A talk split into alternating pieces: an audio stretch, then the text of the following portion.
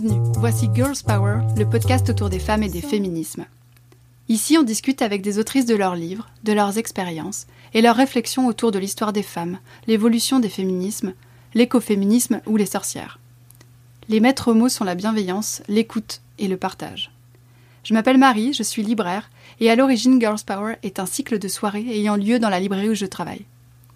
Vous vous apprêtez à écouter l'enregistrement de l'un de ces moments. Bienvenue dans le monde de Girls Power. Bienvenue donc au comptoir des mots pour cette soirée de notre cycle Girls Power, le cycle autour des femmes et des féminismes, en compagnie de Titiou Lecoq et Agathe Le Taillandy. Bienvenue à vous deux. Merci. Titiou, tu viens d'écrire Les Grandes Oubliées, Pourquoi l'histoire a effacé les femmes. Et toi, Agathe, tu as coordonné le livre qui fait craquer nos porte-monnaies, Une bibliothèque féministe. Ces deux livres sont tous deux publiés par les éditions de l'Iconoclaste. On y croise Fanny Raoul, Audrey Lorde, Isiaka Anam, Neddy Okarafort, Atalante, Bruno, Mérofled, Catherine Bernard et tant d'autres. Deux lectures très différentes qui m'ont personnellement euh, beaucoup nourrie qui m'ont donné envie euh, chacune d'aller explorer tellement d'autres livres pour prolonger à chaque fois la découverte de ces femmes qui ont des vies complètement dingues, euh, qui m'ont fait beaucoup réfléchir, qui m'ont aussi proposé d'autres imaginaires. Euh, à partir desquels ça m'a permis de commencer à envisager un monde un peu plus égalitaire. Alors, je me demandais pour tous ces deux projets, qu'est-ce qui avait été le, le, déclic, qu'est-ce qui a donné l'impulsion de, l'écriture ou de, de, lancement du livre? Alors j'ai déjà parlé du podcast, j'ai commencé sans toi, ça va pas du tout. Donc je vais pas revenir sur ce que j'ai dit sur le book club, qui est le point, on va dire le point d'ancrage euh, euh, un peu de la production du livre. C'est un, un, podcast de Louis Média, parce que c'est une coédition entre l'Iconoclaste et Louis Média. Euh, donc je reviens pas sur ce que j'ai déjà dit. Après, j'ajouterai autre chose. Euh, c'est aussi, en fait, moi, je suis prof de lettres aussi, et euh, j'étais prof pendant 8 ans. Cette année, j'ai pas fait de rentrée pour la, pour la première fois, mais je, suis prof dans l'âme. Et, euh, et c'est vrai que c'est aussi quelque chose que je me disais beaucoup euh, avec mes élèves, que c'était dur de trouver bah, des textes écrits par des femmes dans les manuels scolaires, qu'il y a quand même très très peu dans les corpus, il y a très très peu de, choses qui sont proposées dans les programmes et, dans la manière dont les livres sont construits. Donc moi, c'était un vrai défi, surtout depuis quelques années, euh, depuis que bah, moi-même je me retrouve à lire que des femmes et à être extrêmement euh, passionnée par toutes ces questions, euh, j'étais tout en train de me dire mais voilà qu'est-ce que qu'est-ce que je vais faire avec avec avec eux et avec elles, comment je vais les initier à ces à ces enjeux? Et en fait ça a été vraiment mes meilleurs cours, ça a été vraiment bah, des cours c'est vrai où j'ai travaillé sur bah, Simone de Beauvoir, par exemple sur l'extrait dans, les, dans les mémoires où elle a ses règles pour la première fois. Je trouve que c'est un texte trop génial à étudier avec les élèves. Ça, en fait, ça a soulevé à chaque fois plein de, plein de, de débats, de gênes, de rires gênés, de, et en même temps de libération de plein de choses dans les échanges qu'on avait sur les textes. Donc ça, c'était super. Quand j'ai travaillé avec eux aussi euh, des extraits d'Americana, par exemple, de Chimamanda Ngozi Adichie, c'était aussi très fort. Euh, on avait fait tout un, texte sur les cheveux crépus. Je travaillais, enfin, j'avais, j'étais euh, en poste en, en Seine-Saint-Denis dans un collège au Blanc-Ménil, et donc c'est aussi bah, des questions qui, qui étaient, qui traversaient euh, les, les, populations euh, avec lesquelles je travaillais. Et je me souviens trop d'une, d'une élève. en fait, j'avais commencé par une photo de Chimamanda Ngozi Adichie, et j'avais une élève qui m'avait dit, mais on, mais on va travailler sur elle. Enfin elle s'appelait Bambi, c'était une petite élève trop trop rigolote. Elle me dit mais on va vraiment travailler sur enfin c'est qui? Bah oui, c'est une écrivaine euh, elle fait bah c'est pas possible. Enfin, je sais pas pourquoi c'est pas possible? Elle fait bah je sais pas, elle est noire sachant que Bambi euh, était noire. Donc je me suis dit ah ouais en termes de représentation juste et d'habitude de ce qu'ils venaient chercher en cours de français et de ce qui était euh, à travers l'institution bah, un écrivain ou une écrivaine. Donc, euh, on entend par là euh, un homme blanc euh, mort, si possible. Je me suis dit, ah, vraiment, dans les représentations, dans les, dans les personnages que j'ai envie de partager avec eux, avec elles, et dans les écrivains et écrivaines que j'ai envie de leur faire découvrir, il y a vraiment du boulot, quoi. Et donc, typiquement, je me dis que cette bibliothèque féministe, j'espère que ça va aussi tomber dans les mains de profs, s'il y en a dans la salle, et que ça va donner des idées pour des séances avec les élèves. Voilà, donc c'est aussi ça, quoi, l'idée de... Et ça, revient, ça rejoint vraiment ton livre, cette question de l'effacement et de l'invisibilisation des femmes aussi dans, nos, dans les parcours scolaires. Voilà. Euh, la question, c'était euh, le point de départ du livre. L'écriture du livre. Euh... alors, euh, la vraie réponse, c'est vraiment très terre à terre, parce que parce que parfois les livres c'est très terre à terre. Euh, j'étais en, je faisais des rencontres comme ça en librairie pour Balzac, pour mon précédent livre. Et, souvent après il y a les questions et donc on me posait des questions et comme j'avais pas mal bouquiné du coup du 19e siècle, sur Libéré aussi, j'avais fait pas mal d'histoires, notamment en préhistoire et tout. Et donc je racontais des trucs. Je sais par exemple, il y a un passage sur les Amazones dans le livre, il y a un truc que je racontais souvent en disant mais c'est incroyable, alors l'histoire des Amazones vous connaissez pas et je racontais. Et j'étais accompagnée par mon éditrice euh, qui me disait euh, en fait, tu fais un livre juste ce que tu viens de raconter, tu, tu le mets en livre. Je suis oh bon non tout le monde le tout le monde le connaît, ça n'a aucun intérêt. L'histoire des femmes c'est déjà fait. Je suis pas historienne, enfin bon. Et elle a insisté et, finalement je dis bon, ça te fait plaisir, d'accord. Et donc j'ai commencé et en fait en commençant, euh, je l'ai écrit de manière chronologique. Et donc préhistoire, je savais en gros. Et après, j'ai commencé à découvrir des trucs et j'allais de surprise en surprise. Et je me faisais, du coup, j'essayais de, j'essayais de rendre ça dans le livre un peu à côté suspense, genre, Ah, mais qu'est-ce qui se passe? Sur quoi on m'a menti sur la période suivante, tu vois Donc j'étais vraiment genre, bon, et la Renaissance, non, la Renaissance, je sais tout. La Révolution, non, c'est pas possible. La Première Guerre mondiale, et, et voilà.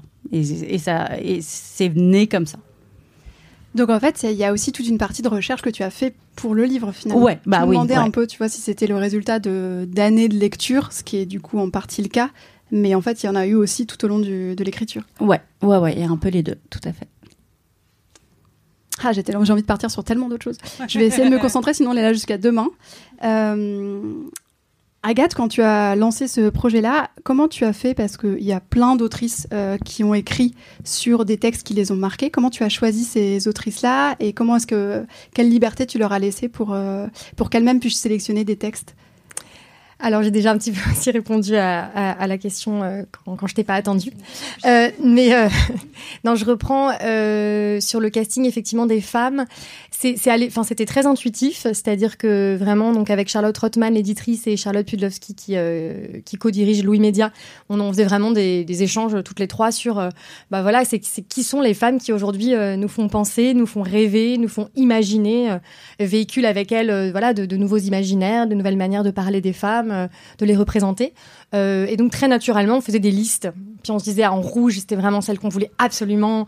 En orange, en jaune, on avait tout un code couleur pour voilà un peu orchestrer tout ça. Et puis après, euh, elles ont toutes plutôt répondu assez vite euh, positivement. Et, euh, et ce qui était chouette, c'est qu'après elles avaient une grande liberté dans le choix du texte. Et c'est ce que je disais aussi, c'est qu'on n'est pas tombé sur 10 Simone de Beauvoir ou 10 Annie Ernaux. Ça a été tout de suite assez beau de voir des choix très singuliers, très tranchés assez fort, euh, voilà, selon, selon chaque signataire. Et euh, ah, j'ai perdu, j'étais en train de penser à un truc, je dis, il faut absolument que je le dise. Euh, non, dans ça votre choix d'autrice dans et les dans leur, choix. elles, leur, le- la liberté ah oui, ont. la liberté, oui, c'est ça. Comment ensuite on a. Bah, après, on a fait vraiment un travail éditorial sur leurs textes parce qu'elles sont pas toutes autrices. Donc, il y en a qui étaient assez intimidées en fait par l'idée d'écrire. Je donnais l'exemple d'Adèle Haenel, par exemple, pour qui c'était un peu une première et euh, qui l'a fait avec beaucoup de passion et beaucoup d'engagement. Et, et ça a été un vrai travail éditorial avec elle. Donc, ça, c'était intéressant aussi de, de faire ces allers-retours-là dans l'écriture, de pas aller vers que des, vers que des femmes qui savaient, enfin, pour qui l'écriture était un moyen d'ex- d'expression évident. Et euh, donc ça, c'était intéressant. Et ensuite, la seule consigne, c'était, euh, on n'est pas là pour faire euh, académique et institutionnel. L'idée, c'est vraiment de raconter comment un livre bouleverse une vie. Donc forcément, c'est intime. Donc forcément, c'est à la première personne. Forcément, c'est donner un peu de soi dans le texte. Et c'est effectivement, voilà, nous, nous, nous nous donner la main, nous inviter à une lecture subjective d'une œuvre. Voilà, ça c'était vraiment important. Donc souvent je leur disais ah mais va plus loin, euh, voilà parle-nous vraiment de toi. On voulait, n'avait pas envie d'un livre d'une anthologie académique, c'était pas du tout le projet. Et par rapport à la, à la structure, parce que le texte, euh, du coup, le livre est, distingué en plusieurs parties, en plusieurs thèmes, lutter, désirer, etc. Comment est-ce que tu as pensé euh, cette structure-là? Pareil, ça a été assez intuitif. En fait, je recevais au fur et à mesure euh, les textes et, euh, et les propositions. Et puis, euh, j'ai fait un truc, euh, c'est pas- c'est assez artisanal en fait, mais c'est marrant de le raconter parce que c'est aussi comment se crée un livre. En fait, je me suis fait pour chaque texte un petit, euh, un petit tout petit papier et j'écrivais dessus euh, les les mots-clés, en fait, enfin, moi, ce que j'avais retenu du texte. Et puis, euh, j'avais comme ça, mais c'est un peu comme un travail de montage en podcast ou en film, d'ailleurs. J'ai vraiment fait du montage. Donc, j'avais mes 20, parce qu'elles étaient 20 à la base, elles sont maintenant 18, mais j'avais mes 20 papiers comme ça sur la table. Puis, je voyais, ah, mais ça, en fait, ça se fait écho. Euh, là, évidemment, c'est la question de, de l'amour, du sentiment amoureux qui est traité. Là, c'est vraiment la question de la création, parce que c'est un chapitre créé. Euh, là, c'est plus, sont des textes plus, euh, plus, combat, plus combatifs, plus militants. Et progressivement, en fait, euh, mais c'était assez, assez intuitif. Ça, c'est, il y a vraiment un fil rouge qui s'est, euh, qui s'est créé. Et euh, assez vite aussi, j'ai eu envie de commencer avec Sortir du silence et de terminer avec Aimer désirer. Je trouvais que c'était à la fois un parcours euh, de vie, un parcours littéraire qui marchait bien, quoi. Voilà. Et toi, Titiou, comment tu as sélectionné le texte euh, dont tu parles, qui est celui de Simone de Beauvoir? Alors moi, on avait fait l'épisode de podcast ensemble, mais à l'époque, fallait choisir trois livres. Et, Sans le allez. et, et donc dans mes choix surtout, donc il y avait Simone de Beauvoir, Mémoire d'une jeune fille rangée, ouais, ça c'était évident, et il y avait David Foster Wallace. Et là, Agathe m'avait dit, parce qu'elle était censée lire les livres pour après faire l'émission, elle a dit ah euh, Beauvoir, euh, super. Euh, Wallace, euh, le roman postmoderne américain, euh, Qui fait plus 900 difficile. pages. Et alors que, mais oui, oui, qui est un peu, oui, c'est un peu un pavé. Mais euh, donc entre les deux, je m'étais dit non, mais je, je sens que son cœur euh, penche plus sur Beauvoir, donc je vais raconter. Et en plus, pour le coup, le pitch du livre qui était comment un livre va changer votre vie, moi, c'est exactement ce qui s'est passé avec les mémoires. Donc, euh, enfin, je- j'étais pile dans le truc. Moi, c'est vraiment, euh, effectivement, c'est pas une fiche de lecture académique. Je raconte comment j'ai 13 ans et comment je tombe sur Beauvoir. On se rencontre, parce que c'est une rencontre. Euh, comme ça, enfin, quasiment par hasard, parce qu'un jour, je sèche un cours de sport, quoi. Teasing C'est marrant, moi, ça donnait pas ça du tout quand. euh, Enfin bon, je n'ai pas séché mes cours de sport. Ça doit être ça. Pourquoi est-ce que vous pensez que le- l'écriture et les livres et, le, et les féminismes sont aussi liés? Il faut que ce soit hier et aujourd'hui. Oh, j'adore. La tête. Ouais, c'est large. Euh, C'est marrant parce que j'ai l'habitude de répondre à cette question sur le podcast. Sur le podcast, il y a un truc intéressant, c'est qu'en fait, euh, euh, on donne pas d'argent aux féministes. Parlons d'argent un petit peu. Et donc, euh, non, mais on se retrouve effectivement sur, euh, sur euh, un média, le podcast, qui coûtait pas cher que les filles pouvaient autoproduire. Et donc, c'est comme ça que ça a démarré. Sur l'écriture, ben, je, je vois pas quel, quel autre moyen on aurait d'accéder, tu vois, à des théories, à des. Ça prend forcément la forme écrite. Donc, je vois pas com- comment on aurait pu, tu vois, avoir un autre lien que par le livre. En fait, euh, je pense à, je pensais à ça parce que je sais pas si d'autres engouements militants passent autant par le livre. Euh, je pense qu'il y a d'autres euh, engagements qui passent par euh, d'autres actions, euh, par le fait de- d'en parler avec euh, des gens qui sont concernés ou pas, et par le fait d'aller manifester ou de faire des performances. Et j'ai l'impression, alors c'est forcément biaisé parce que je suis libraire et que du coup je vois énormément de livres euh, abordant les questions du féminisme euh, arriver, euh, parce qu'on m'en parle beaucoup, parce que je suis souvent sollicitée, contactée euh, par des autrices ou futures autrices ou maisons d'édition, enfin bref. Donc je suis... Mais j'ai l'impression quand même, effectivement, mais ça rejoint, t'as raison, je pense que ça, rejoint la question du podcast puisque c'est un moyen de s'exprimer. Oui, et puis tu vois, à quel espace on a, on a accès, c'est aussi la question. Et et, euh, il y a un truc complètement sociologique, un peu, tout simple, qui est que quand même euh, le lecteur moyen, c'est une lectrice.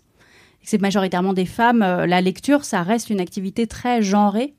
Alors malheureusement, chez les enfants, à l'école primaire, ça se voit pas trop. En gros, les statistiques disent que c'est bien réparti. Et au collège, il se passe un truc. Et les filles peuvent continuer de lire. Et il y a beaucoup de garçons, mais pas tous qui non mais qui décrochent à ce moment-là et où la lecture est plus associée à une certaine masculinité, tu vois, ça devient un truc. euh, Donc je pense que dans la construction, effectivement, de quand t'es jeune fille, euh, tu tu vas vers les livres plus facilement que les garçons, ce qui explique aussi que le féminisme, tu vois, soit euh, dans les livres soit un espace, ouais, ce soit un espace assez naturel, quoi, pour s'exprimer. J'ai l'impression que c'est les deux côtés, à la fois du côté de, des autrices féministes qui du coup trouvent là un moyen de s'exprimer et après euh, potentiellement d'être éditées, euh, mais aussi de l'autre côté de la part des, des futures féministes ou des personnes qui commencent à s'intéresser à ça. J'ai l'impression que c'est plutôt que d'aller sur YouTube ou d'écouter des podcasts, ce qu'elles, ce qu'elles font aussi, mais j'ai l'impression que c'est un peu le livre euh, c'est un réflexe aussi qu'on a quand on, quand on se pose des questions liées au féminisme, d'aller lire soit des témoignages, soit des théories. J'ai l'impression qu'il y a ce, ce- cet élan-là qui est peut-être un petit peu plus fort concernant les féminismes que par exemple l'écologie ou que d'autres mouvements politiques. Hmm. Oui, oui, non, c'est vrai. Oui, c'est juste ce que tu dis. Euh, euh, après, ouais, j'avais deux choses sur ce que tu dis qui me venaient à l'esprit. Je pense aussi que euh, enfin, la lecture, c'est un espace de liberté. C'est-à-dire qu'en fait, on est seul face au, face au texte. Et même, parce que là, c'est très conscient comment t'en parles, mais parfois même juste rencontrer un, un personnage de roman. Euh, euh, moi, je sais que je parle souvent de, euh, des quatre filles du docteur March et que quand j'ai croisé le personnage de Joe, on est plein de filles à avoir été marquées par elle enfant. On se disait pas forcément waouh, mais elle est féministe et je, et, je veux comme elle courir et écrire et en avoir rien à faire de me marier, d'avoir des enfants. Mais, mais je pense a un endroit, voilà, les lectures, la, fiction, les, les, les, personnages en fait ébranlent nos représentations du monde qui sont quand même très corsetées, que ce soit à l'école. Euh, dans les médias, enfin dans plein d'espaces euh, de pensée en fait. Et vraiment, je pense que la fiction, et là je parle vraiment de, pour le coup des romans, euh, sont des vrais endroits d'émancipation et de découverte de soi. Et ça, c'est vraiment quelque chose qu'on a voulu travailler dans la bibliothèque féministe. Et je pense que c'est vraiment le cœur de, enfin ouais, de nos, de nos recherches, je pense, en tant que femme, quand on lit. Enfin, moi, je sais que vraiment, j'avais l'impression que dans les, dans les livres, je voyais un monde qui n'existait pas forcément autour de moi dans la cour de récré, quoi. Et que plus je, rencontrer ces personnages, ou peut-être je me les inventais ou je projetais, et ben plus je me sentais euh, autorisée à faire des trucs, quoi. Donc euh, ça, je trouve que c'est Enfin voilà, c'est une grande force de la lecture. Et sinon, juste pour aussi rebondir sur ce que tu disais, pour aller un peu à, l'inverse, mais parce que c'est une réflexion que je dis souvent en rencontre, mais que j'ai trouvé intéressante, euh, que Alice Coffin fait dans le livre et qu'elle m'a, elle m'a partagé quand je lui ai demandé de participer à la bibliothèque féministe. Elle m'a dit, ah, moi je trouve ça hyper chaud de choisir un livre. Euh, je trouve que c'est très euh, institutionnel aussi le livre qui forcément est passé, donc a été validé par un éditeur, par une maison d'édition. Euh, on sait aussi qu'en France, il y a plein de sujets qui sont pas encore assez traités, euh, en, voilà validé par les maisons d'édition. Donc elle dit, moi je, pense que euh, voilà des fanzines, des blogs, des newsletters, euh, des manifestes euh, sont aussi forts qu'un livre dans une construction, dans la construction d'une pensée féministe. Donc elle, au début, elle voulait pas, elle dit, je peux pas choisir un livre. Finalement, elle a, elle a dit, elle est quand même Alison, Bechdel, je peux quand même parler d'elle. C'est ok. Mais c'était, c'était pas évident. C'est un paysage après, c'est peut-être aussi lié à, au fait que, euh, mais tu peux le retrouver effectivement sur les, enfin, tu vois, sur Insta, euh, tu as une culture féministe énorme, enfin, partout sur Internet. Mais tu as aussi un truc que je répète beaucoup, euh, parce qu'on me dit, ah, vous êtes journaliste féministe, donc vous êtes pas, donc vous êtes militante, donc vous n'êtes pas objective, etc. Il y a quand même un truc sur le féminisme que je trouve important de répéter, c'est que c'est pas une opinion, quoi et que dans le féminisme, on peut dire oui, il y a un engagement politique, mais c'est aussi euh, toute une culture. Et effectivement une culture littéraire. Et c'est il y a un corpus de textes où quand on commence à s'y intéresser, on sait que voilà, il y a des textes, euh, bah, typiquement Beauvoir, on sait qu'on va y passer, euh, comme maintenant Mona Chollet, on se dit bah oui, il faut que je lise, etc. Mais parce que euh, et qui sont pas des effets de mode, qui sont vraiment le féminisme a mis au point des, des, concepts, a mené des études, il y a des données chiffrées, etc. Et donc et donc tout ça est compilé dans des livres. C'est là où on accède à ce, savoir-là. Et donc le féminisme est une forme de savoir aussi. C'est vraiment une expertise. C'est pas juste, euh, tu vois, un truc où on s'est dit, ah, on s'est réveillé un jour en disant, ah, en fait, non, non, il y a, y a, des données, il y a un savoir, et donc euh, le livre est par euh, définition l'objet du savoir. C'est intéressant, ça soulève une autre question qui est de cette soi-disant objectivité du, du, ou de la journaliste. Enfin, quand on sait, même, même du côté de enfin alors neurosciences c'est partir un peu loin, mais on sait qu'on a plein, plein de biais, en fait, des biais de confirmation, des biais de négativité dans notre cerveau qu'il faut lutter vraiment contre, et des biais super sexistes. Donc euh, du coup, de, je trouve ça assez intéressant qu'on te, te pose cette question-là euh, sur le sujet du féminisme, alors que j'imagine qu'on la pose pas à d'autres journalistes qui s'expriment sur d'autres. Euh, non, mais sur le, mais on, le, la pose aux femmes, enfin aux femmes historiennes qui travaillent en histoire des femmes, elles sont toujours soupçonnées de pas produire du vrai savoir historique. Et c'est pour ça que à la fin du livre, je, je me demande pourquoi les manuels d'histoire, voilà, on a une histoire qui est en gros en non mixité euh, et, quand on me demande pourquoi ça bouge pas, je pense que vraiment une des raisons, c'est que le ministère se dit on ne veut pas faire de politique. Donc nous, on veut du savoir historique, objectif, euh, dépolitisé, etc. Et ils ont l'impression que c'est ce qu'ils fournissent aux élèves. Alors que quand on enlève la moitié de la population, c'est une décision politique, évidemment, et elle est très très fortes et très violentes. Mais ils ont ils ont pas du tout cette conscience là parce que ça a toujours été comme ça que tu reproduis ce qui s'est déjà fait. Et moi quand j'ai travaillé, c'était la même question quand j'ai travaillé sur les féminicides. Euh, et, tout, tout, tout, le monde dans les journaux mettait à chaque fois drame conjugal, drame passionnel, etc.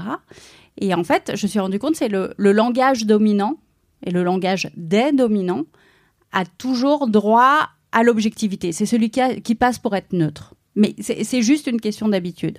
Et bah, typiquement, tu prends un mot, tu, quand tu vois, j'ai commencé à dire que j'étais autrice, ça faisait sursauter les gens. Mais parce que c'est pas c'était pas le langage dominant. Et donc le langage dominant c'est ce qui voilà c'est le gage euh, bah voilà c'est dominant donc c'est objectif. Mais non pas du tout. La, position de dominant elle n'est pas du tout objective. Elle est évidemment subjective mais euh, mais c'est une question je pense qu'on retrouve dans sur beaucoup de choses là sur les historiennes en journalisme je pense qu'un peu partout on va retrouver ce soupçon permanent euh, lié au féminisme et au fait d'être des militantes et donc et donc pas pas objective. Et, c'est pour ça que je dis le féminisme, non, c'est aussi une expertise en fait. Et ça, c'est très important. Et on les sort pas, euh, nos opinions, on les sort pas de n'importe où. En vrai, on, a vraiment travaillé, quoi. Il y a des sources, euh, voilà. Je, je, peux pas m'empêcher, pardon, d'avoir envie de raconter un truc très rapide, mais sur cette question aussi de, de l'enseignement et de aussi ça arrange tout le monde. Euh, comme tu dis très bien que dans les livres d'histoire, il y a juste une page sur euh, l'histoire des femmes et qu'en fait, elles ne soient pas infiltrées partout. Euh, j'ai un inspecteur à un moment donné qui était venu me voir et euh, il faut raconter ce qu'on fait, tout ça quand on est prof. Donc, euh, je lui montrais mes corpus, nanana. Et puis, j'avais créé un club qui s'appelait le, club, des sorcières et tout ça. Enfin, et, et, vraiment, il m'avait dit ce truc. vous savez, c'est pas. oui, bon, on leur parle beaucoup quand même de ces questions de genre. Bon, c'est pas du militantisme, hein, prof. J'ai enfin, prof de lettres, à un moment donné, qu'est-ce que c'est? Enfin, le, grand mot en plus de militantisme, mais qu'est-ce que c'est que si ce n'est choisir des textes et donc du coup, évidemment, imposer sa subjectivité et guider euh, les élèves euh, dans cet espace-là, en fait. Ce n'est que ça. Donc si tu as envie de mettre le mot de militantisme, tu le mets, il a l'air de te faire très peur, donc mets-le, mais, mais c'est fou, ça m'avait vraiment... Euh, sous couvert de évidemment plein de, de, groupes de, de, recherche, je sais pas quoi, sur l'égalité garçon-fille à l'école, tout ça, tout ça c'est très bien représenté. Mais après concrètement dans la pratique, dans les manuels, dans tout ça c'est encore très frileux. Voilà. Oui, puis alors que connaissant, euh, quand on connaît un petit peu le quotidien euh, d'être euh, enseignant, enseigner aujourd'hui, c'est être militant.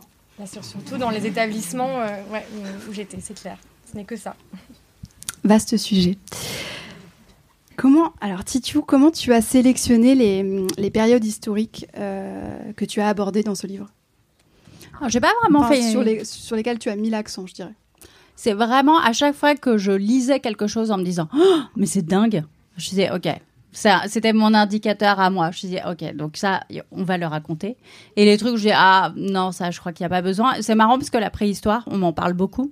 Et, et c'est vraiment le chapitre où je me suis dit je crois qu'on en a la femme préhistorique ça va on a vu plein de trucs récemment et tout, mais alors euh, les gens me disent mais non pas du tout.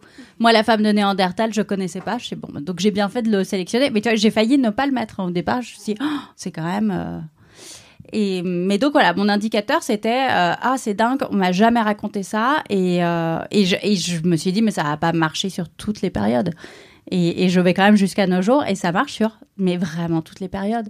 C'était, c'était dingue. Enfin, tu vois, sur la quand je suis arrivée à la résistance, deuxième guerre mondiale, la résistance, je fais bon, là ça va, tu vois. On connaît, on a, enfin, on en a bouffé quoi. Et, euh, et, et, en fait, je découvre que, que non, que notre vision de la résistance, on a une mémoire qui s'est complètement masculinisée, que en vrai, il y avait a priori sans doute plus de femmes que d'hommes, et que, et que pour le coup, elles ont été effacées. Et elles se sont aussi, c'est là que je raconte juste ça, mais c'est un, phénomène que je trouve intéressant parce que il y a des, il y a des mécanismes d'effacement qui sont clairement de la malveillance. Par exemple, Voltaire mais euh, il y en a d'autres non? Et donc euh, les femmes pendant la résistance, euh, ce qui s'est passé au moment de la libération, c'est que eh ben elles sont elles sont retournées au travail. Donc elles étaient pharmaciennes, instites, enfin ouvrières, voilà. Bon, elles sont retournées au travail. Et il y a beaucoup d'hommes, par contre, ils sont allés voir les mairies en disant alors pour les prochaines élections, je suis sur quelle liste? Et, euh, ils ont demandé, puis ils ont écrit au ministère des Armées pour avoir des médailles et pour ils sont allés défiler, etc. Et les femmes n'ont pas du tout eu euh, ça. Et, euh, et, comme quoi, on découvre toujours des trucs. En faisant là la promo et en racontant cette histoire, je me suis rendu compte d'un truc. C'est aussi le nombre de femmes, et dont ma grand-mère, qui ne se sont jamais dit même qu'elles étaient résistantes. Donc moi, dans ma famille, mon grand-père est résistant, il a sa médaille, etc. Tout ça. Très bien.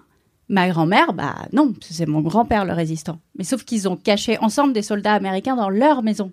Et donc il y a genre trois semaines, je me suis dit, Ah, mais mamie était résistante. Et elle ne l'a jamais su. Enfin, elle s'est jamais dit qu'elle était résistante. J'ai- et tu, vois comment Et en fait, oui, évidemment que notre vision de la résistance maintenant, bah, c'est un mec avec un grand manteau et un chapeau, et, euh, et c'est pas ma grand-mère, quoi. Et en fait, si, ça devrait être aussi ma grand-mère. C'est fou, hein Parce qu'elle considérait qu'elle l'aidait, enfin, genre qu'elle était en soutien, c'est ça Ou même. C'est fou quand même. je, je sais, bah, et du coup, je lui ai jamais posé la question. Je sais pas comment elle se, mais je l'ai toujours entendu me parler de ton grand-père qui était résistant. Mais enfin, c'était aussi ta et puis je sais, et puis en même temps, elle me parlait des soldats américains. Il y avait Bob. Elle a beaucoup aimé Bob. Et Bob était très très beau. On a plein de photos de Bob. Et, et voilà. Et, et donc Bob, il adorait quand elle faisait des sandwichs et machin. Enfin bon. Mais mais elle s'est pas dit je fais de la résistance. Non, non non. C'était le truc des hommes. Tu parles d'un d'un moment, c'est le 17e, euh, où il y a le rapport, au, le rapport à la conception des corps qui change. Est-ce que tu peux nous expliquer qu'est-ce qui se modifie à ce moment-là? Ouais, alors c'est quasiment le point le plus euh, le, le plus le plus fondamental, je pense, dans le livre. Enfin, c'est là où tu as un truc pivot dans notre histoire qui se met en place. Euh, sur le livre, Les Grandes Oubliées, ça, le titre est un peu trompeur. Désolée, la maison d'édition. Elles sont au fond. Euh, non, mais on a, on a beaucoup cherché un titre, on a eu beaucoup de mal. J'avais lancé un appel sur Insta et tout pour retrouver un titre. Et donc, Les Grandes Oubliées, on a un peu l'impression que ça pourrait être genre les femmes exceptionnelles qu'on a oubliées. Alors, pas du tout. Les Grandes Oubliées, c'est genre toutes les femmes. C'est la classe des femmes de manière générale. Et, euh, donc, c'est à la fois une histoire des femmes et une histoire du féminin et du masculin dans notre société, et, euh, et donc du genre et comment il se construit, quoi. Et donc pendant longtemps, on est euh, sur euh, nous de nos jours, on est obsédé par un truc qui a un nom qui s'appelle le binarisme sexuel. C'est le fait de euh, considérer que l'humanité se divise en deux, les hommes, les femmes, les mâles, les femelles. Et on se dit, c'est l'évidence biologique, quoi. On regarde la nature, on voit bien, il y a des mâles, des femelles, c'est tout, c'est comme ça. Donc, on n'a pas l'impression que c'est du tout une construction intellectuelle. Sauf que pendant longtemps, on n'a pas vu les choses comme ça, on n'a pas du tout perçu la nature sous cet angle-là. Et donc, euh, notamment à l'Antiquité, mais ça continue au Moyen Âge, on pense qu'il y a un moule d'être humain et que ce moule peut produire, un même moule peut produire du masculin ou du féminin, des hommes ou des femmes. Et que, en gros, c'est une question, alors, mais c'est vraiment, je, enfin, je caricature pas, c'est vraiment écrit comme ça. C'est une question de température de cuisson du gâteau, comme si on était des gâteaux. Donc, si on cuit bien le gâteau, un bon gâteau, bien sec, bien, voilà, ça donne un homme. Et si la cuisson est ratée, ça donne une femme. Argument, les femmes, elles sont un peu humides et un peu froides, elles sont souvent les mains froides, ça prouve bien qu'il y a eu un problème de cuisson. Au moment de la conception, c'est ça l'idée? Genre, oui, et puis pendant froid, la au grossesse, moment de voilà, il y a un truc, l'accouchement. tu vois, ça, une c'est- question voilà, de température. Question de température. Donc tu fais un gâteau. Donc en fait, les femmes sont perçues comme des gâteaux ratés, comme des hommes ratés. Et là, mais là vraiment à l'époque, les gens se disent évidence biologique, mais comme nous on peut se le dire, à savoir, regardez un clitoris, c'est bien un pénis qui n'a pas poussé. Et vous regardez euh, des ovaires, c'est des testicules qui ne sont pas descendus. Donc c'est qu'il y a eu un raté quelque part. Donc c'est comme ça qu'on voit les choses. Alors ça peut faire rigoler. En même temps, ça a un avantage parce que du coup, euh, on ne divise pas les gens en deux catégories. On est plus sur une échelle, sur un truc assez fluide, c'est-à-dire qu'on peut avoir raté à la cuisson, être une femme, mais pas complètement. Et donc, on peut avoir un cœur d'homme. C'est possible. Et donc, ça expliquerait, par exemple, une Jeanne d'Arc. Donc, les femmes, effectivement, elles peuvent combattre, elles peuvent être valeureuses, etc. Elles sont pas complètement ratées. Un cœur d'homme, c'est du courage? Bien sûr. Bah oui. Et euh, comme un cœur de lion, tu vois. Du fromage, du... Enfin, oui, mais oui, on ça y va est, je vois. se- je vois. Et, hum, et, et donc, et de, et de même, un homme, euh, tu vois, qui a priori a été plutôt réussi, bah, il peut aussi avoir eu un truc un peu foiré, et puis en fait, euh, il n'est pas complètement viril, quoi. C'est possible. Donc, tu as une espèce de fluidité dans le genre, que nous, on a complètement perdu. Et au 17e, euh, euh, ça, change, donc on rentre dans cette idée de binarisme sexuel. On se dit, en fait, on s'est trompé. Il n'y a pas un moule, il y en a deux qui n'ont rien à voir. Qu'un clitoris, c'est pas un pénis, on s'est complètement planté.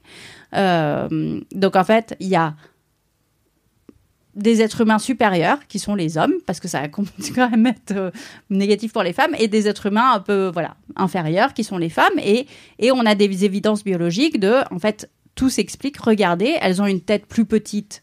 C'est bien qu'elles peuvent pas trop faire des études. Et elles ont, et alors ça c'est Voltaire qui l'écrit, elles ont des doigts très fins. C'est bien que par nature, elles sont là pour faire de la couture. Évidence, mais évidence biologique. Regardez, regardez vos mains, mesdames. Donc, et donc on rentre dans cette idée de euh, biologisation à outrance des rôles masculins et féminins. On se dit tout est inscrit dans le corps. En fait, on n'y peut rien. Donc c'est pas qu'on est des gros misogynes super sexistes, pas du tout. C'est qu'elles sont faites comme ça. Et, euh, et, je trouve que et la fin du livre et c'est marrant parce que on m'interroge assez peu sur le dernier chapitre, c'est de nos jours. Et en fait, de nos jours, on est toujours sur cette idée de binarisme sexuel. Et on est toujours beaucoup sur la biologie. Euh, il y a quelques années, c'était la grande mode sur Internet, on appelait ça les études à la con. Et en fait, toutes les semaines, tu avais une nouvelle étude à la con qui t'expliquait, par exemple, pourquoi les femmes n'ont pas le sens de l'orientation. Et tu avais toujours une explication qui était biologique, qui était ou psycho-évolutionniste, qui était oui, mais parce qu'à la préhistoire, elle faisait pas la chasse et donc du coup, elle pouvait pas s'orienter dans l'espace. Leur cerveau a perdu cette capacité. Mais on est encore, si tu si écoutes euh, les discours actuels, tu vas trouver vachement souvent des explications de ouais, mais à un moment, euh, physiquement, elles sont moins fortes, par exemple. Bah voilà, bah, et ça, ça explique plein de choses. Et, euh, et le, dans le livre, je dis un des trucs qu'on entend le plus, c'est la vision sur l'ovule et le spermatozoïde. Donc, et ça, je pense que tout le monde, et je pense qu'on l'apprend toujours au collège à l'heure actuelle. Moi, on m'a présenté de, il y a un gros ovule. Allô maman, ici bébé tu aussi. Fais vachement le, tu fais vachement bien l'ovule. Il est comme ça. il attend d'être Et puis, et il attend. Il, il est complètement passif, il ne fait rien. Et puis, arrivent les petits spermatozoïdes qui eux sont vivants, joyeux, aventuriers, qui vont, tu vois, voilà, ils sont très vifs et ils sont bon, ils sont comme des hommes quoi. Et donc ils vont aller, le spermatozoïde va féconder l'ovule. Moi c'est ça qu'on m'a appris. Hein. Bon alors. Non, en fait, ça se fait dans les deux sens. On a découvert il n'y a pas très longtemps qu'a priori les ovules étaient capables de dégager une espèce de substance qui sélectionne les spermatozoïdes pour attirer euh, ceux qui les intéressent ou pas. Donc en fait, l'ovule aurait une part aussi active. Enfin bon. Et surtout, ce qui est dingue, c'est que, et vous avez forcément entendu des gens qui vous ont dit, oui, mais dans les, sur les rapports hommes-femmes, oui, mais parce que les hommes, ils ont beaucoup de besoins sexuels, parce qu'ils ont beaucoup de spermatozoïdes, qu'il faut qu'ils aillent repeupler la planète et donner, donner à, toutes les femmes. Mais ça n'a aucun fondement biologique. Et nous, on aurait un gros ovule et donc on serait là plutôt, ah ben je préfère rester chez moi à regarder Netflix. Non, toujours pas. Donc, euh, donc voilà, on nous a quand même, euh, on nous a appris ça. Et on, l'entend toujours. Et donc on est toujours dans un. C'est ça qui est intéressant quand j'ai fait le livre, quand j'ai travaillé dessus, de me rendre compte en regardant ce qu'on pensait être des évidences il y a un siècle, deux siècles, dix siècles, de me dire ah ouais, ah, ils étaient trop ridicules les gens et de faire ah mais en fait nous, est-ce qu'on est tellement mieux et plus intelligent que ça? Et en fait pas du tout.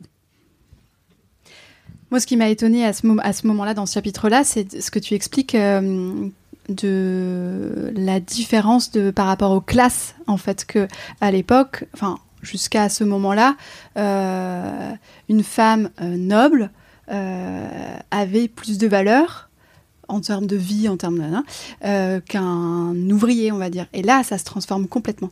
C'est à ce moment-là que ça se. Oui, mais parce que quand tu pars sur deux moules, quand tu es sur un binarisme sexuel, euh, du coup, toutes les femmes, tu as une espèce d'égalité qui va se faire et qui va arriver de fait avec la Révolution française, tu vois, c'est les, les, Lumières après, qui va être que euh, tous les hommes sont égaux et toutes les femmes sont égales, mais euh, on n'est pas égaux entre nous, quoi, ça marche pas, tu veux. Donc, donc à la Révolution, tous les hommes vont acquérir des droits, toutes les femmes vont pas acquérir de droits. C'est-à-dire les femmes nobles avaient des droits, elles vont les perdre. Et nous, on fait l'égalité par le bas parce qu'on est sur ce truc de binarisme sexuel. Alors qu'au Moyen Âge, effectivement, quand tu es sur un truc plus fluide, ce qui l'emporte, c'est la, c'est clairement la classe sociale, quoi. Et c'est l'aristocratie et le sang bleu, etc. Donc tu es vraiment sur une société de, de, classe qui fonctionne sur la classe. Et, maintenant, on est, on, on envisage les choses d'abord sous l'angle du binarisme. Quand on regarde un peu l'histoire des vêtements aussi, c'est assez intéressant. Je fais une petite parenthèse parce que ça me fait penser que j'ai découvert qu'au Moyen Âge, il y avait pas mal de gens, euh, alors pas ceux qui étaient considérés de la haute, on va dire, mais qu'en fait, il y avait euh, dans le port du vêtement pas mal d'hommes et de femmes euh, cisgenres qui s'habillaient avec des blouses. unisexe en fait et qui avait vraiment une espèce de, de, vêtement comme ça qui était euh, très répandu et qui était totalement euh, ouais unisexe et que ça s'est inversé après donc euh, il y a Christine Barr qui a entre autres travaillé là-dessus Euh, mais c'est vrai qu'à ce moment-là il y a, des quand on commence à regarder ces sujets, et notamment par le biais des vêtements et des coutumes, etc., on se rend compte que euh, non, ça n'a pas toujours été comme ça, et, et les hommes n'ont pas toujours été super mal vus pour se maquiller, porter des talons, des jupes, etc. Non, et ce qui est, ce qui est marrant, c'est que ça, tu vois, c'est des trucs, on a un peu des intuitions, genre, ah oui, on a vu les portraits de Louis XIV, tu vois, des rois, ils ont des collants, ils ont des petits rubans, du taffetas, de la dentelle, des talons comme as, euh, tu vois, des perruques qui sont ultra poudrées. On a vu les films ridicules, tout ça. Enfin bon, bref. On voit qu'effectivement, les hommes nobles étaient, avaient ce, qui pour nous paraît très féminin. Et, hum, et en vrai, enfin, les historiens l'ont étudié et euh, il y a un- le moment où ils arrêtent, ça s'appelle le grand renoncement. On a appelé ça comme ça. Le moment où, messieurs, vous avez renoncé au maquillage. Et au talon. Tristement, et au talon, et au taffetas, et aux broderies. Et, euh, et en fait, c'est vraiment lié à la Révolution. C'est-à-dire que, comme c'est les nobles de l'Ancien Régime qui sont comme ça, qu'on en a guillotiné un bon paquet, après la Révolution, quand ils reviennent au pouvoir, ils se disent, bon, ça serait quand même mal vu qu'on reprenne tu vois, les, les mêmes habits qu'on avait quand on était à Versailles. Donc, on va quand même se faire passer pour des gens qui vont évoluer. Donc, on remet une monarchie, mais une monarchie où ils sont plutôt en costard, euh, plutôt neutre. Pour se démarquer finalement. En fait. Ouais, et après, il y a tout un, pendant tout le 19e, tu as un truc sur la barbe. En fait, selon la barbe que tu portes, ça, c'est un indicateur de, d'idées politiques. Mais non. Et donc, euh, quand tu es royaliste, monarchiste, tu te rases. Tu es rasé. C'est les républicains qui ont de la barbe. Je reviens sur la Révolution parce que c'est un moment dont vous parlez dans vos deux livres, enfin qui est évoqué dans vos deux livres, notamment avec euh, Geneviève Fraisse pour le texte de Fanny Raoul. Euh, Qu'est-ce qui se passe à ce moment-là, donc en 1789, pour les femmes?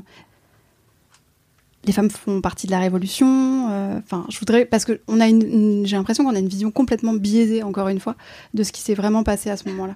Bah, c'est surtout, on les voit, enfin, on les, à part Olympe de Gouges, je crois qu'on vraiment, on voit pas les femmes à la Révolution.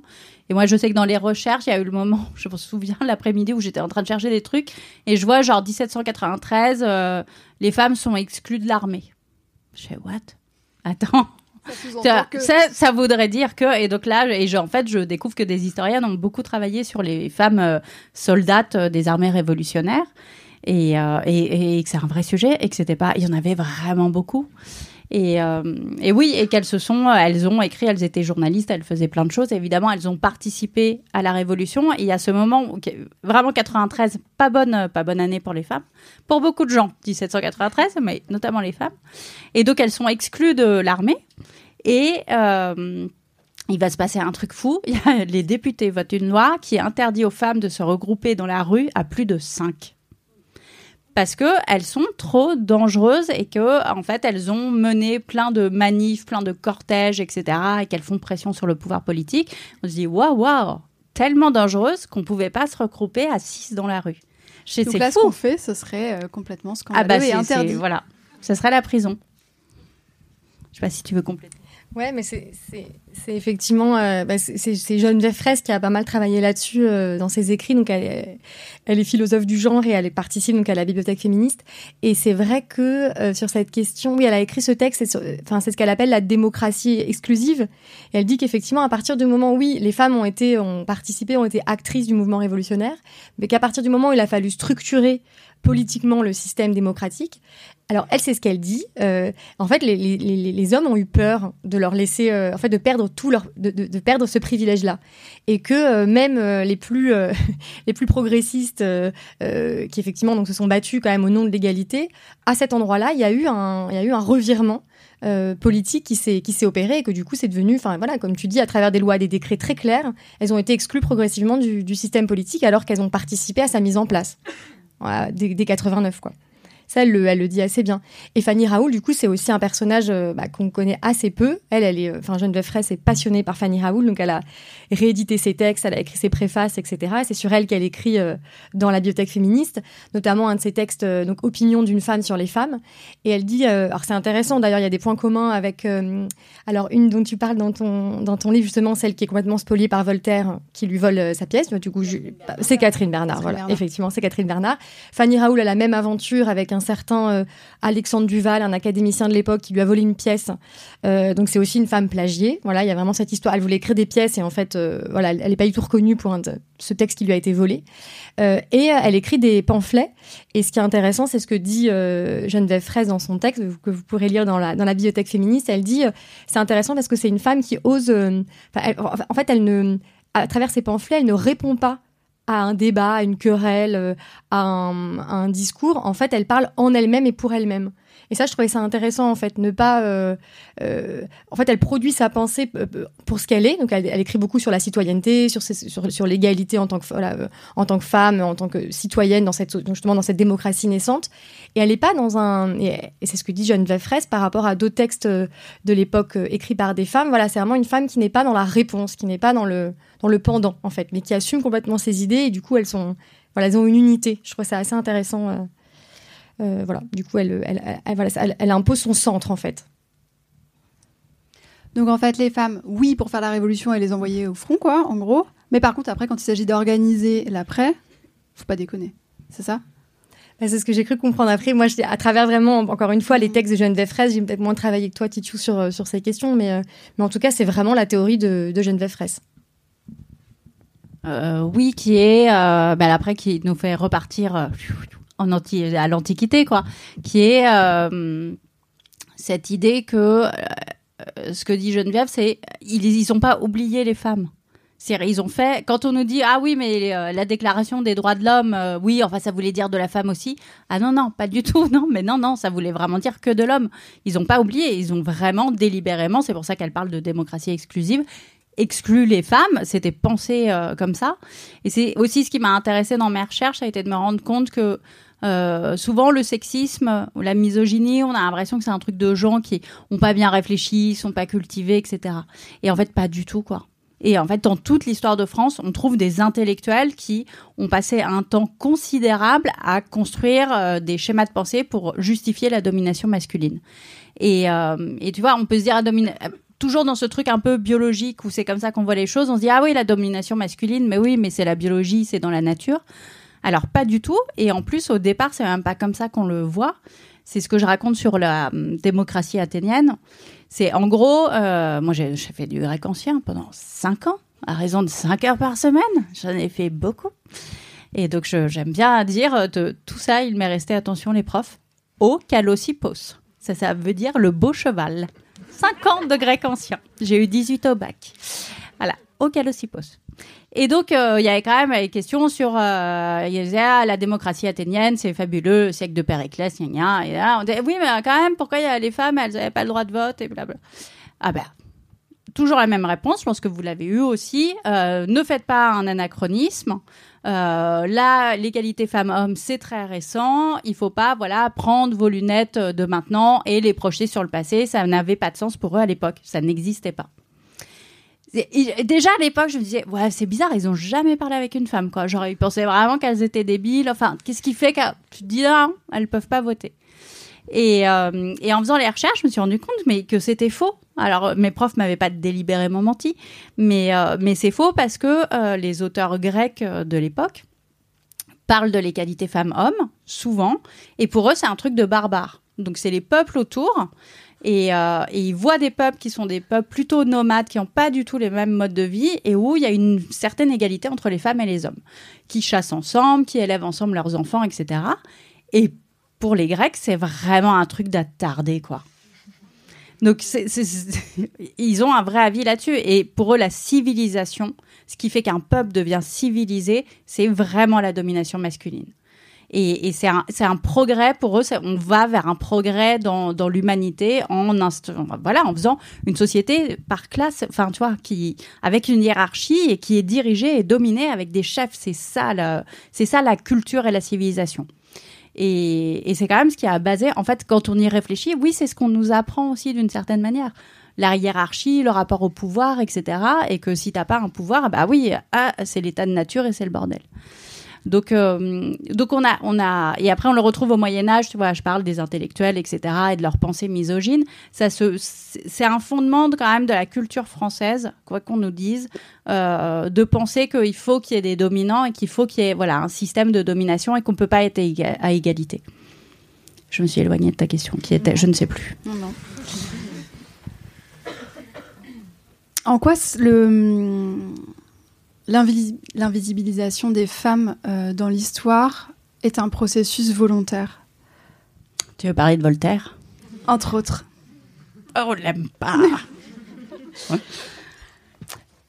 En fait, je veux parler du fait que c'est systémique, je veux parler du fait que c'est pas un hasard, je veux parler du fait que euh, les femmes, certaines femmes, ont été portées au nu, ont été encensées, ont été reconnues euh, dans leur temps, ont été valorisées, mais qu'après, elles ont disparu. Et que c'est pas juste, en fait. euh, parce que souvent, on, a, on, a- on peut avoir cette impression-là qui est Ah bah oui, mais en fait, euh, euh, dans la Pléiade, par exemple, assez peu de femmes. Ah bah oui, mais bon, en fait, elles ont moins écrit. Non, pas du tout. Elles ont écrit.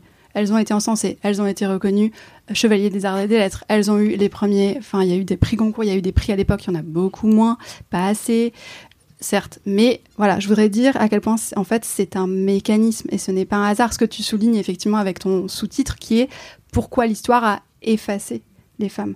C'est quoi le- le- les mécanismes derrière le processus volontaire? Il y a, y a- y a beaucoup, beaucoup de mécanismes qui entrent en jeu parce que tu vas avoir des histoires individuelles. euh, moi, ce qui m'a, beaucoup étonné là-dessus, euh, quand j'ai fait les recherches, a été de me rendre compte. euh, j'avais vraiment eu été biberonnée à ce qu'on appelle le mythe de la femme empêchée, c'est-à-dire que les femmes effectivement avaient pas pu. euh, je mets l'extrait de la Pléiade parce que la Pléiade, quand on leur a dit ah et pourquoi vous n'avez pas plus de femmes, ils ont pondu un petit communiqué de presse pour dire bah désolé les filles, il fallait peut-être écrire. Ce qui est quand même Et- sacrément ironique parce que la Pléiade étant une collection des éditions Gallimard, la maison Gallimard a quand même, quand on regarde leurs multiples collections, leurs multiples fonds, a et publié quand même énormément de femmes. Oui, mais donc t'as- on a tous cette idée, oui, elles ont pas pu. Et, alors là, malheureusement, euh, Virginia Woolf, qui avait grandi dans ce truc de la femme empêchée, dans une chambre à soi, je sais pas si vous l'avez lu, elle raconte, c'est hyper connu et on continue de le citer. Euh, si Shakespeare avait eu une sœur avec le même génie qui avait voulu faire du théâtre, eh ben elle n'aurait pas pu, elle serait devenue folle parce qu'elle aurait été empêchée et que. Et donc moi je raconte l'histoire de Catherine Bernard, c'est euh, presque, presque, grosso modo la même époque, pas tout à fait, mais bon, et c'est en France, mais mais elle euh, elle a pas de contact, elle monte à Paris, elle veut écrire, elle elle écrit des poésies et euh, énorme succès, elle gagne des, des concours, des prix, etc. Et puis elle se met au théâtre et c'est la première femme dramaturge qui a été jouée à la Comédie Française. Et, et pareil, ça marche vraiment très très bien quoi. Donc en fait, les femmes pouvaient écrire, pouvaient accéder à la création et c'est pareil en peinture, en sculpture, en tout. Et elles pouvaient avoir du succès. Moi, ça a été ça qui a été. euh, Je me suis dit, ah bon, mais elles avaient dû. Mais comment ça se fait? Et c'est là où tu te dis, il y a un vrai mécanisme d'effacement. Dans le cas de Catherine Bernard, je raconte l'histoire vite fait. Euh, le, bah, déjà, elle fait une erreur. Elle se marie pas, elle a pas d'enfant. C'est idiot parce que si on veut passer à la postérité, il faut bien avoir quelqu'un qui s'occupe de tes intérêts derrière. Donc elle non. Mais euh, mais euh, donc elle meurt et quelques années après, euh, Voltaire, qui a un moment très compliqué de sa vie, ça va vraiment pas bien. Il a fait banqueroute, il a bon, il, a plein de soucis, il est poursuivi par la justice, ça ne va pas. Il a besoin de se refaire. Et donc pour se refaire à l'époque, il faut passer par le théâtre. Il se dit je vais faire une tragédie. C'est le top du top. Il fait une tragédie qui s'appelle comme une tragédie, euh, une des tragédies écrites par Catherine Bernard. Et puis en fait, c'est la même intrigue. Et puis les critiques de l'époque qui ont encore en tête quand même Catherine Bernard, parce qu'on continue de la lire, disent mais attendez, euh, Voltaire, ça ressemble quand même vachement à ce que tu as fait. Et là, il est piqué au vif. Là, il est pas content. Et du coup, il va faire un truc, mais qui est hallucinant. Il va, mais en même temps, ça existe toujours de nos jours. Il va dans tous les salons parisiens dire partout mais Catherine Bernard, de toute façon, elle écrivait pas elle-même ses pièces. Il n'a aucune preuve de ça, et donc il va dire, il va donner le nom, non mais c'est machin qui écrivait ses pièces, etc. Euh, Machin étant un homme. oui, évidemment.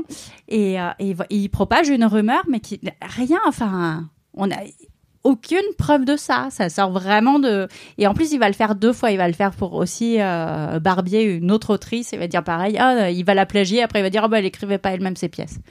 Donc, euh, donc il fait ça. Et. euh, et il se trouve que c'est Voltaire qui va écrire un peu la somme de son époque, le siècle d'or, etc. Donc il va faire une petite notule à ce moment-là sur Catherine Bernard. Il va l'assassiner en une phrase, en disant grosso modo qu'elle n'a pas écrit ses pièces elle-même et que de toute façon c'était pas terrible. Comme ça c'est fini. On va oublier qu'il a plagié Catherine Bernard, et puis on va oublier Catherine Bernard au passage.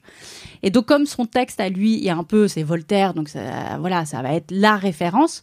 Euh, quand on va commencer à faire des manuels scolaires, des manuels littéraires au 19e, eh ben oui, on va reprendre les anthologies qui avaient déjà été faites, qui avaient effacé Catherine Bernard. Et, euh, et ça, l'effacement dans les anthologies, on le retrouve. Il y avait eu, euh, il y a quelques mois, l'exposition Les femmes font l'abstraction à Beaubourg. Et c'était très bien raconté. Donc, c'est fou. Une première tu découvrais que les premières peintures abstraites, c'était vraiment une femme qui les avait faites. À l'époque où nous, on avait Claude Monet, tu vois, donc on était ah. Et, et, pourquoi elles ont disparu? Et donc ils expliquaient que quand il y a eu la première rétrospective d'art abstrait à New York dans les années 1920, faite par un homme évidemment, il a choisi de ne pas prendre les artistes femmes en disant que euh, leurs œuvres, c'était pas des vraies œuvres parce que c'était un peu spiritualiste, elles étaient un peu mystiques, donc bah, ça comptait pas vraiment. Et donc il a exposé que des hommes. Et c'est cette expo-là qui a servi à faire par la suite tous les catalogues d'art abstrait. Donc elles, elles disparaissent à ce moment-là.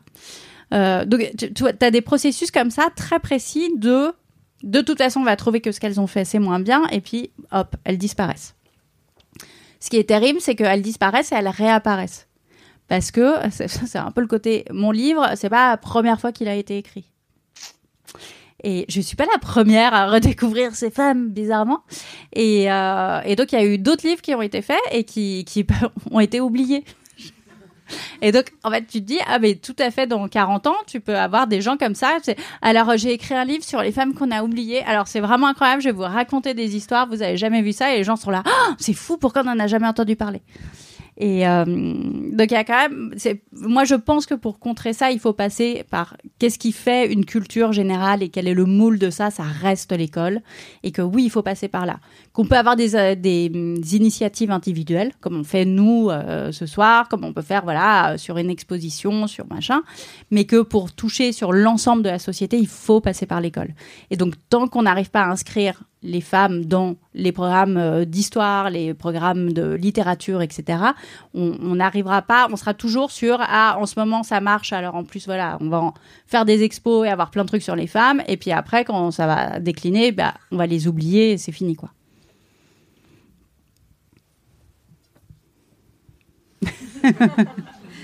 sur ça, je dire sur un petit truc.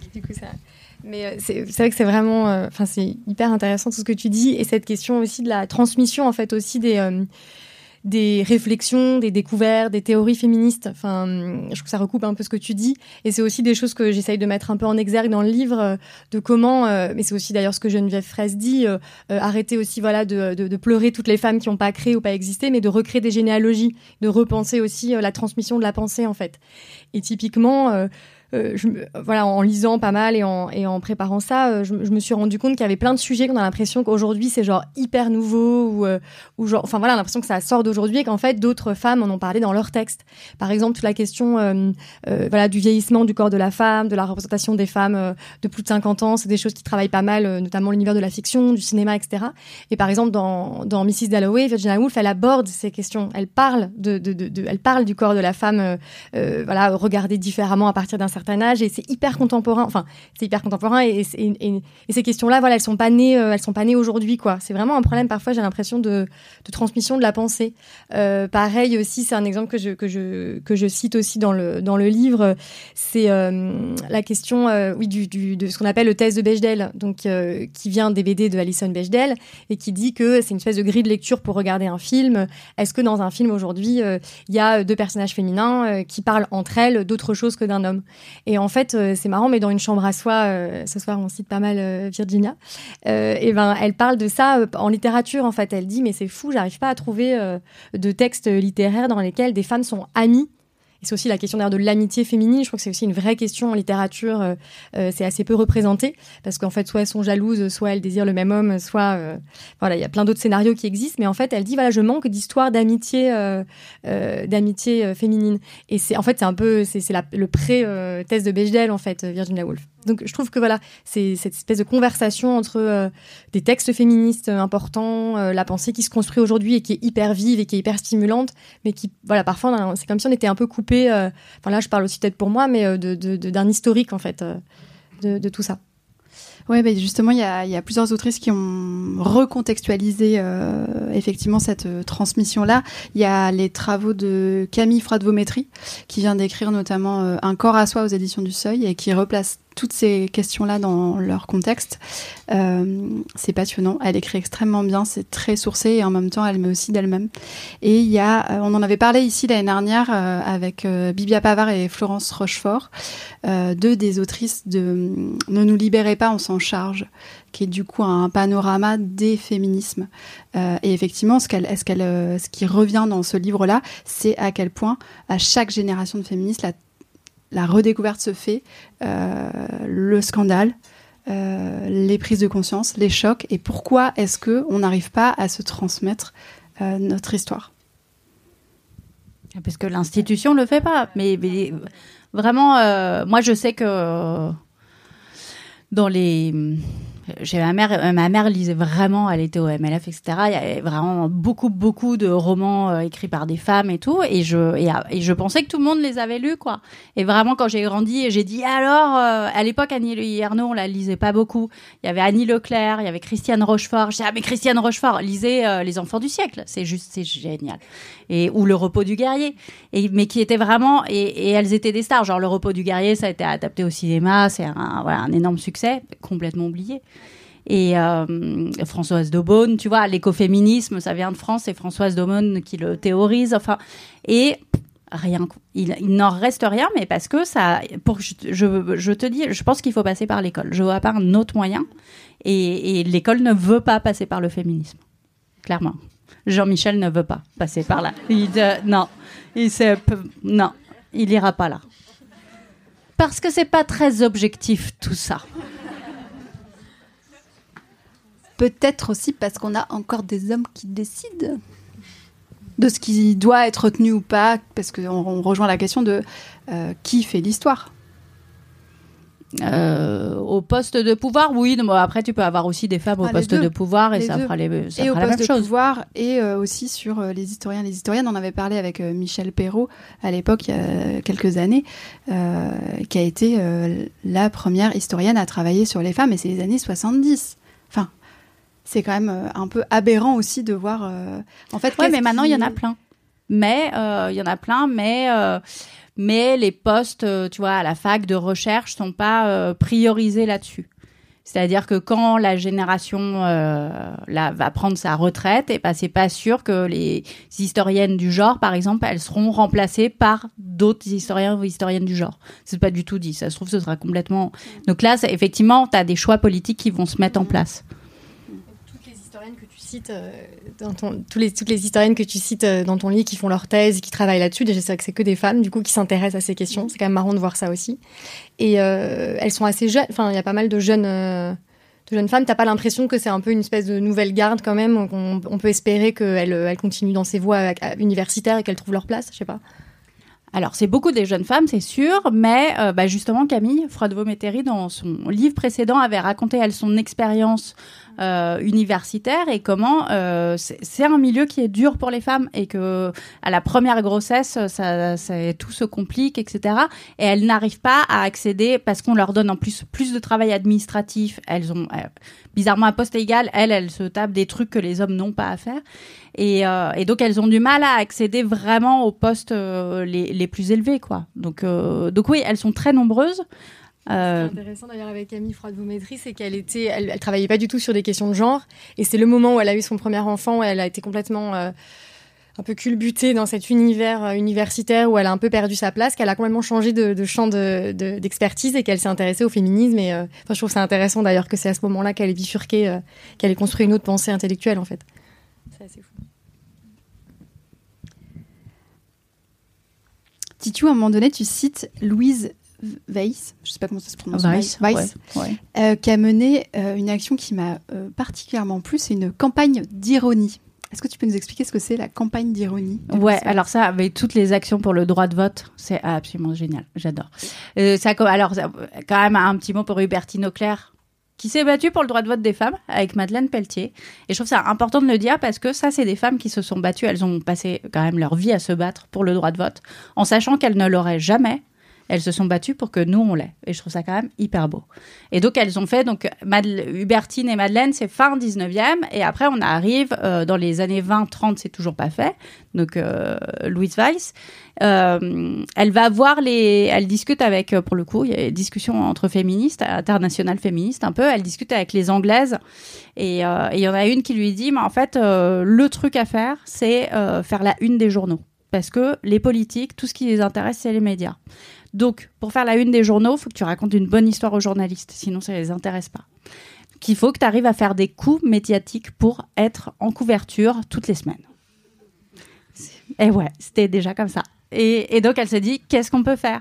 Et donc elles mettent en place des happenings. Donc elles vont euh, se, elles, bloquent des rues dans Paris, elles s'attachent euh, à des poteaux, etc. Enfin bon, elles vont faire plein de choses. Elles vont euh, distribuer des fleurs aux députés, des chaussettes pour dire on continuera à recoudre vos chaussettes, etc. Et elle va très loin puisqu'elle va même jusqu'à avec ses copines, elles vont perturber la finale de championnat de France de foot avec des tracts pendant le match pour réclamer le droit de vote pour les femmes. Je dis, non mais le, t'imagines, la Ligue des Champions. Salut, on va vous parler violence sexuelle. non. Donc voilà, et elle faisait ça, et encore elle, c'est là, parce que Hubertine Auclair, elle y allait à, à coups de pierre, quoi. À un moment, Hubertine était un petit peu énervée, et Madeleine Pelletier, elle a écrit dans son journal un truc euh, qui est une question que j'entends toujours dans les milieux militants, hein, qui est, euh, c'est pas bien de jeter des pierres, mais si c'est le seul moyen d'être entendu, bah, on va jeter des pierres. Et c'est ce qu'elles ont fait. Elles ont attaqué des bureaux de vote à coups de pierre. Euh, il y a une gravure du petit journal, donc c'est vraiment les vieilles gravures où il y a Hubertine Leclerc avec son chapeau, son grand jupon, en train de renverser l'urne euh, avec son pied. Enfin bon. Mais donc elles étaient dans l'action, euh, l'action violente, quoi. Et c'est nous, c'est nous les folles. Est-ce que voilà, c'est ça. oui, mais une bonne féministe est une féministe morte. Ça, il faut le savoir. Tant que tu es vivante, tu as tort. Par contre, le jour où tu te répasses, alors là, brusquement, tu c'est très très bien. Beauvoir a été, mais quand même, enfin, c'est des sauts de merde qu'elle s'est prise pendant des années. C'est vraiment hallucinant ce qu'elle. Eh bien maintenant, tout le monde adore Simone de Beauvoir. Voilà. Un autre nom qui revient euh, beaucoup, euh, Agathe, dans la bibliothèque féministe, c'est celui d'Audrey Lorde. Euh, il est cité plusieurs fois par plusieurs femmes différentes. Pourquoi tu penses que ce pourquoi tu penses que c'est le cas? Et est-ce que tu peux nous resituer un peu qui est Audrey Lorde pour euh, celles et ceux qui connaissent pas encore? Oui, c'est vrai qu'elle est, elle a été traduite assez euh, très récemment avec ses poèmes euh, et son autobiographie en français. En fait, on avait, on a que Sister Outside, on avait que Sister Outsider avant il y a, trois semaines, trois ans. Non, il y avait Zami, son ah oui, Zami, l'autobio, a été traduite Mais avant. c'est vrai, la licorne noire, les poèmes, ça a été traduit ce mois-ci, ouais, en octobre là. Donc en fait, on a assez peu de textes en français, donc c'est aussi pour ça qu'elle est assez peu connue. Et puis c'est une figure effectivement de femme euh, américaine, noire, euh, lesbienne, donc qui pour beaucoup de femmes euh, de la bibliothèque féministe, voilà, oui, effectivement, a marqué un je pense, un, un, comment dire, je vais redire un mot, mais c'est vrai un moyen de se visibiliser, de, se rendre visible, c'est-à-dire que à travers ces textes, donc notamment à travers Sister Outsider, dans, dans lequel donc ce sont des essais, mais c'est pas un essai théorique au sens propre, c'est-à-dire que c'est plus, euh, elle raconte comment aux États-Unis elle vit euh, son lesbianisme, euh, sa couleur de peau, ses combats. Il y a une phrase qui revient beaucoup. elle dit je suis une survivante. Ça traverse vraiment toute son œuvre et toute sa poésie. Et donc cette question-là, un peu de de la d'une vie d'une vie en perpétuel danger en perpétuel euh, sur le fil un peu. Enfin, c'est beaucoup ça qui, revient dans ces textes. C'est quelque chose qui a parlé, enfin, qui parle à beaucoup de femmes noires, je pense euh, aujourd'hui euh, afrodescendantes, et notamment par exemple Nadège Bossondiane qui a écrit le deuxième texte de la bibliothèque. Euh, elle parle, elle parle avec beaucoup, voilà, beaucoup de force et d'intimité de quand elle a découvert les textes d'Audrey Lorde. Et donc du coup cette expérience du racisme, aussi de l'homophobie pour d'autres pour d'autres femmes, mais en tout cas surtout la question du racisme, c'est très fort dans le, le parcours de Nadège, Bossondiane. Elle en parle très bien dans son texte. Donc voilà, je pense que c'est vraiment bah, ces figures un peu intersectionnelles qui ont interrogé on va dire le, cumul des, euh, des, discriminations. Donc la question être femme, noire et homosexuelle.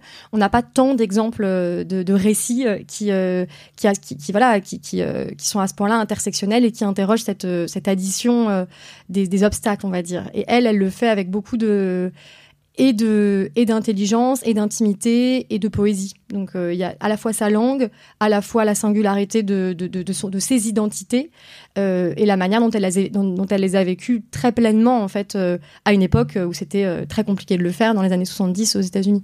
Donc euh, voilà, je pense qu'il y a un peu tout ça.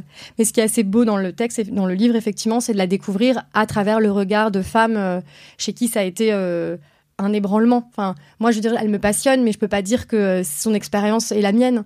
Donc, euh, ce qui est intéressant, voilà, c'est encore une fois, la bibliothèque féministe est très important pour nous, qu'il y ait une multi, multiplicité d'expériences et de pas parler d'un féminisme, mais d'une pluralité de féminismes qui se, qui se recoupent, qui ont des combats communs, mais avec des, euh, des, subjectivités et des, des, singularités qui sont vraiment importantes euh, à, à entendre dans le, dans le livre. Est-ce qu'il y a d'autres euh, Oui, je le cite à d'autres. J'essaie de me souvenir à, quelques autres endroits. Je la cite. Euh, donc il y a surtout le texte de Nadège. Et puis moi, c'est vrai qu'à plusieurs reprises, je la. Je, je crois que Laura, euh, Laura Nsafou, Laura Nsafou aussi, parle, elle en parle aussi, tout à fait.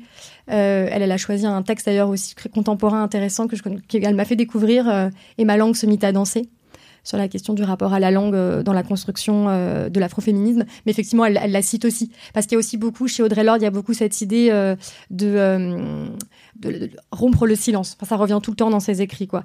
La parole est acte, euh, ne jamais s'ensevelir sous le silence. Le silence est la mort. Et comme je commence avec ce chapitre Sortir du silence, avec le texte d'Adèle Haenel, Adèle Haenel aussi d'ailleurs la cite. Donc c'est voilà toute cette question-là de euh, prendre la parole, euh, refuser euh, les, les, bouches muettes, etc. C'est des images qu'on a beaucoup, qu'on a beaucoup aujourd'hui et qui traversent vraiment l'écriture de l'écriture d'Audrey Lorde.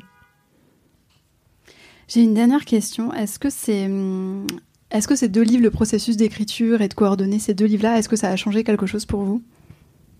Que ce soit personnellement, que ce soit euh, par, euh, par les lectures que ça, que ça a créé, que ce soit ouais, par rapport à vos, féminismes, vos féminismes Ouais, beaucoup, vraiment. C'est, enfin, notamment sur les questions afroféministes, je pense que ça m'a un peu poussé, euh, comme il y a quand même Mélissa Lavo qui a choisi un texte donc afrofuturiste, euh, il y a Nadège, euh, Nadège Bossondiane, euh, Assa Traoré, c'était pour moi hyper important qu'elle soit là aussi, euh, vraiment sous un autre angle, euh, aussi comment euh, comment euh, les luttes féministes croisent d'autres luttes, euh, donc les luttes antiracistes, les luttes anticapitalistes. Je pense que ça, ça traverse aussi le livre. C'est pour ça que pour moi, Assa Traoré, c'était vraiment important qu'elle qu'elle soit présente en tant que militante antiraciste.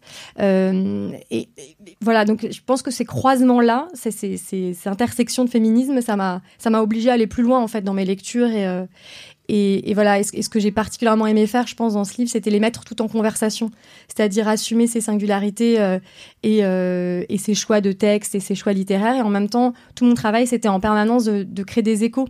Donc pas de créer des, des, terrains forcément communs, mais en tout cas de toujours chercher à, à faire rebondir et à créer un dialogue.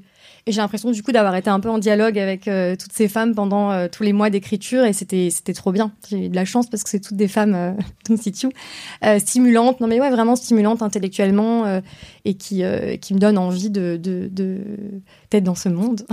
Peut-être même c'est vrai d'avoir des enfants. Enfin je crois qu'il y a un truc où on se dit bah, si, si, si, ces femmes-là, elles, elles, elles, font le monde dans lequel je vis et dans lequel plus tard des gens vivront, bah, c'est cool, quoi. J'ai vraiment envie d'en de, faire partie. Donc ça fait plaisir parce que c'est pas toujours le cas. Euh, alors moi, le livre, euh, ça m'a donné des tonnes d'arguments, d'outils, de références, tu vois, que j'avais pas forcément. Chose qu'il est construit aussi un peu comme ça et qui permet. Là, tu peux affronter n'importe quel euh, dîner de Noël en famille avec ce livre. C'est bon, quoi. Il y a, là, tu fais victoire par chaos. Euh, et, et, derrière, euh, il y a ce truc un peu bateau de, euh, en fait, on écrit toujours le même livre. Et ben, en fait, oui, on écrit toujours le même livre. Et, et je pense que moi, un, une de mes questions, c'est la question de la liberté. Alors, du coup, aussi Beauvoir, Sartre, évidemment, tu vois. Mais euh, tu vois, dans quelle mesure on a une capacité d'action et de choisir sa vie et d'agir sur le monde. Et, euh, et c'est la conclusion du livre, c'est qu'en fait, euh, cette histoire, c'est, je trouve, une histoire qui rend libre. C'est une histoire qui émancipe. C'est-à-dire que c'est une histoire qui m'a permis vraiment de me rendre compte que la domination masculine, elle est pas, et les dominations en général, elle est pas biologique et que donc c'est pas une fatalité c'est pas une destinée, il n'y a pas une destinée dans nos corps qui ferait que nos vies doivent ressembler à ça ou notre société à ça. Et, euh, et avec cette idée qui est à la fois que donc si rien n'est écrit à l'avance, Euh, ça veut dire que le pire peut arriver. Donc, notamment pour les femmes, on peut perdre en droit et en liberté. C'est déjà arrivé dans l'histoire de France. Qu'on pense toujours qu'on va vers du mieux, mais en fait, non. Dans l'histoire des femmes en France, il y a eu des moments où on a régressé, on a perdu des droits. Donc, ça peut encore arriver, clairement. Euh, tu vois, il y a beaucoup l'exemple de l'IVG, par exemple, mais c'est quand même un bon indicateur. L'IVG, c'est pas juste un, c'est un bon indicateur de où on en est. Euh, on a toujours le droit à l'IVG, ça, il n'y a pas de souci. Euh, se pose des questions quand on réduit, par exemple, les budgets du planning familial. Et en fait, entre le droit et le fait de pouvoir exercer ce droit, c'est pas tout à fait la même chose. Et, euh, et je dis dans le livre, quand il y a eu la lutte pour l'IVG, par exemple, Simone If, qu'on a complètement oublié, mais qui vraiment a consacré sa vie à ça, euh, évidemment, elle voulait que la loi passe. Et après, euh, elle a hum, sanctuarisé des places dans les hôpitaux pour que les femmes aient accès à l'IVG. En fait, une fois que la loi a été votée, il fallait quand même qu'elles puissent trouver des endroits où. Et donc de nos jours, on sait qu'il y a, c'est complètement inégalitaire. Euh, À Paris, ça va être beaucoup plus simple que dans d'autres régions de France où il y a des déserts médicaux. Où, voilà, va y avoir des problèmes. Donc on- tout n'est pas gagné. On peut perdre, mais ça veut dire aussi qu'on peut gagner. Et ça, je trouve ça assez génial. Et cette, vraiment cette idée de, il n'y a pas de fatalité. Et en vrai, ce qui peut changer l'histoire, c'est quand même, même s'il y a des mouvements de fond, etc., mais je pense que l'égalité femmes-hommes, c'est quand même un mouvement de fond, il y a aussi des moments où des individus, des femmes se sont regroupés et se sont dit, le droit de vote, on va l'arracher. Et le droit à l'IVG, on va l'arracher. Et le droit à la contraception aussi. Et donc, c'est possible. En fait, c'est possible. Elles l'ont fait. Donc, on peut aussi le faire. Voilà, c'est pas rien, voilà, rien n'est rien n'est joué à l'avance, donc on, on peut y aller, on peut gagner, on peut perdre aussi. Ça dépend de vous. Allez, bonne soirée. Titu, président, Titu. Non, c'est chouette parce que c'est c'est marrant, c'est vos réponses, euh, c'est personnel et en même temps, je trouve que ça reflète bien le- l'expérience qu'on a de la lecture de vos deux livres, en fait, quelque chose qui est assez passionnant et qui donne envie d'aller plus loin et qui est effectivement assez euh, euh, enthousiasmant. Merci, merci, bravo pour ces deux livres. Merci. Merci.